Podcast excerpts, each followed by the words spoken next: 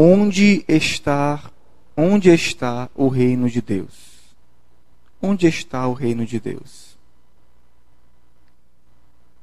A carta que nós vemos hoje de São Paulo, uma carta muito curta, de um só capítulo, São Paulo escreve ao seu querido Filemão, irmão na fé.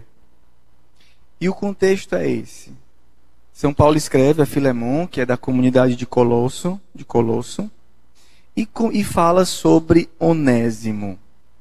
Não sei se vocês leram com atenção a leitura da carta de São Paulo a Filemão, mas São Paulo fala desse filho que ele fez, né, que ele gerou na prisão.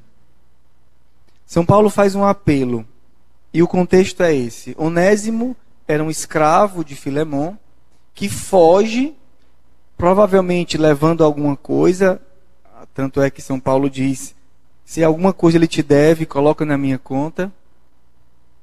São, é, conhece São Paulo, é convertido ao, ao, ao cristianismo. São Paulo preso, não pode conduzi-lo consigo, consigo. E aqui faz um apelo do tamanho do mundo a Filemão. Recebe-o de volta na tua casa. Não mais como escravo, mas como teu irmão na fé. O que o São Paulo pede a Filemon é exigente. São Paulo pede para Filemon agir segundo o evangelho de Jesus. O reino de Deus não está aqui, não está ali. O reino de Deus está em vós, é o que diz o evangelho hoje. O reino de Deus se manifesta quando nós o construímos também nesta terra. São Paulo pede hoje para Filemon, constrói o reino de Deus. São Paulo escreve uma carta e ele diz: escrevo essa carta a próprio punho. Eu, Paulo, de meu punho o escrevo e o pagarei, para não dizer que tu mesmo me deves a própria vida. Afinal de contas, Filemão também foi evangelizado por São Paulo. O escravo que antes era escravo, agora é filho querido de Paulo e, portanto, irmão de Filemão. E aqui nós vemos a radical mudança do evangelho, na qual através do qual todos se tornam irmãos. Mais do que um perdão que São Paulo pede, é que esse homem não só perdoe, mas o acolha de volta como membro da sua família.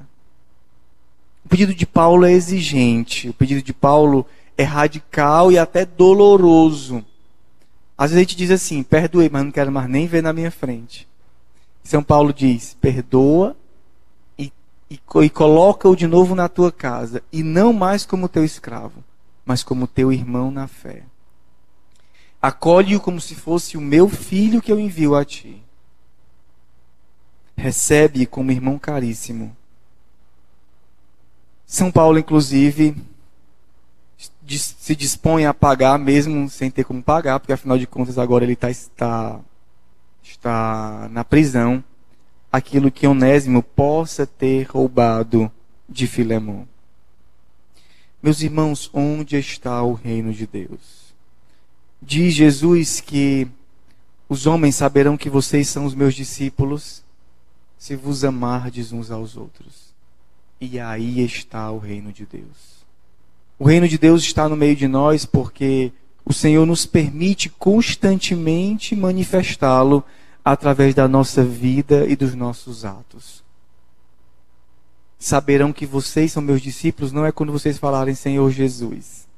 Saberão que vocês são meus discípulos quando vós vos amardes uns aos outros como irmãos. O reino de Deus se manifesta na decisão deste homem de Deus de superar a barreira do ódio, da dívida ou da vingança e entrar na lógica cristã. Que, que nós somos verdadeiramente irmãos uns dos outros. Deus pede e nos confia a construção do reino de Deus. São Paulo é até interessante como ele fala, porque ele começa dizendo do sofrimento que ele está vivendo. Eu também estou sofrendo, Filemão. Eu hoje estou preso por causa de Cristo. Estou na prisão por causa de Cristo. E eu estou te pedindo algo tão grande quanto aquilo que eu estou vivendo. Perdoa e acolhe esse teu filho, esse meu filho, como teu irmão. São Paulo finaliza dizendo a Filemão uma coisa que parece quase mensagem de WhatsApp. Sim, meu irmão, deixa que eu te explore no Senhor e conforta em Cristo meu coração. É, é, Filemão, deixa que eu te explore um pouquinho, porque eu dei a vida também por ti. Tu me deves a tua própria vida. Deixa que eu te explore. Eu te peço uma coisa só: constrói o reino de Deus. Que o Senhor nos ajude, meus irmãos, a, essa, a viver essa exigência do Evangelho, que não é fácil, mas é a única forma de nós vermos aqui na terra o reino de Deus sendo construído. Que o Senhor nos ajude. Louvado seja o nosso Senhor Jesus Cristo. Para, Para sempre, sempre seja louvado. Vamos em um instante de silêncio meditar essa palavra e deixar que ela caia e frutifique em nosso coração.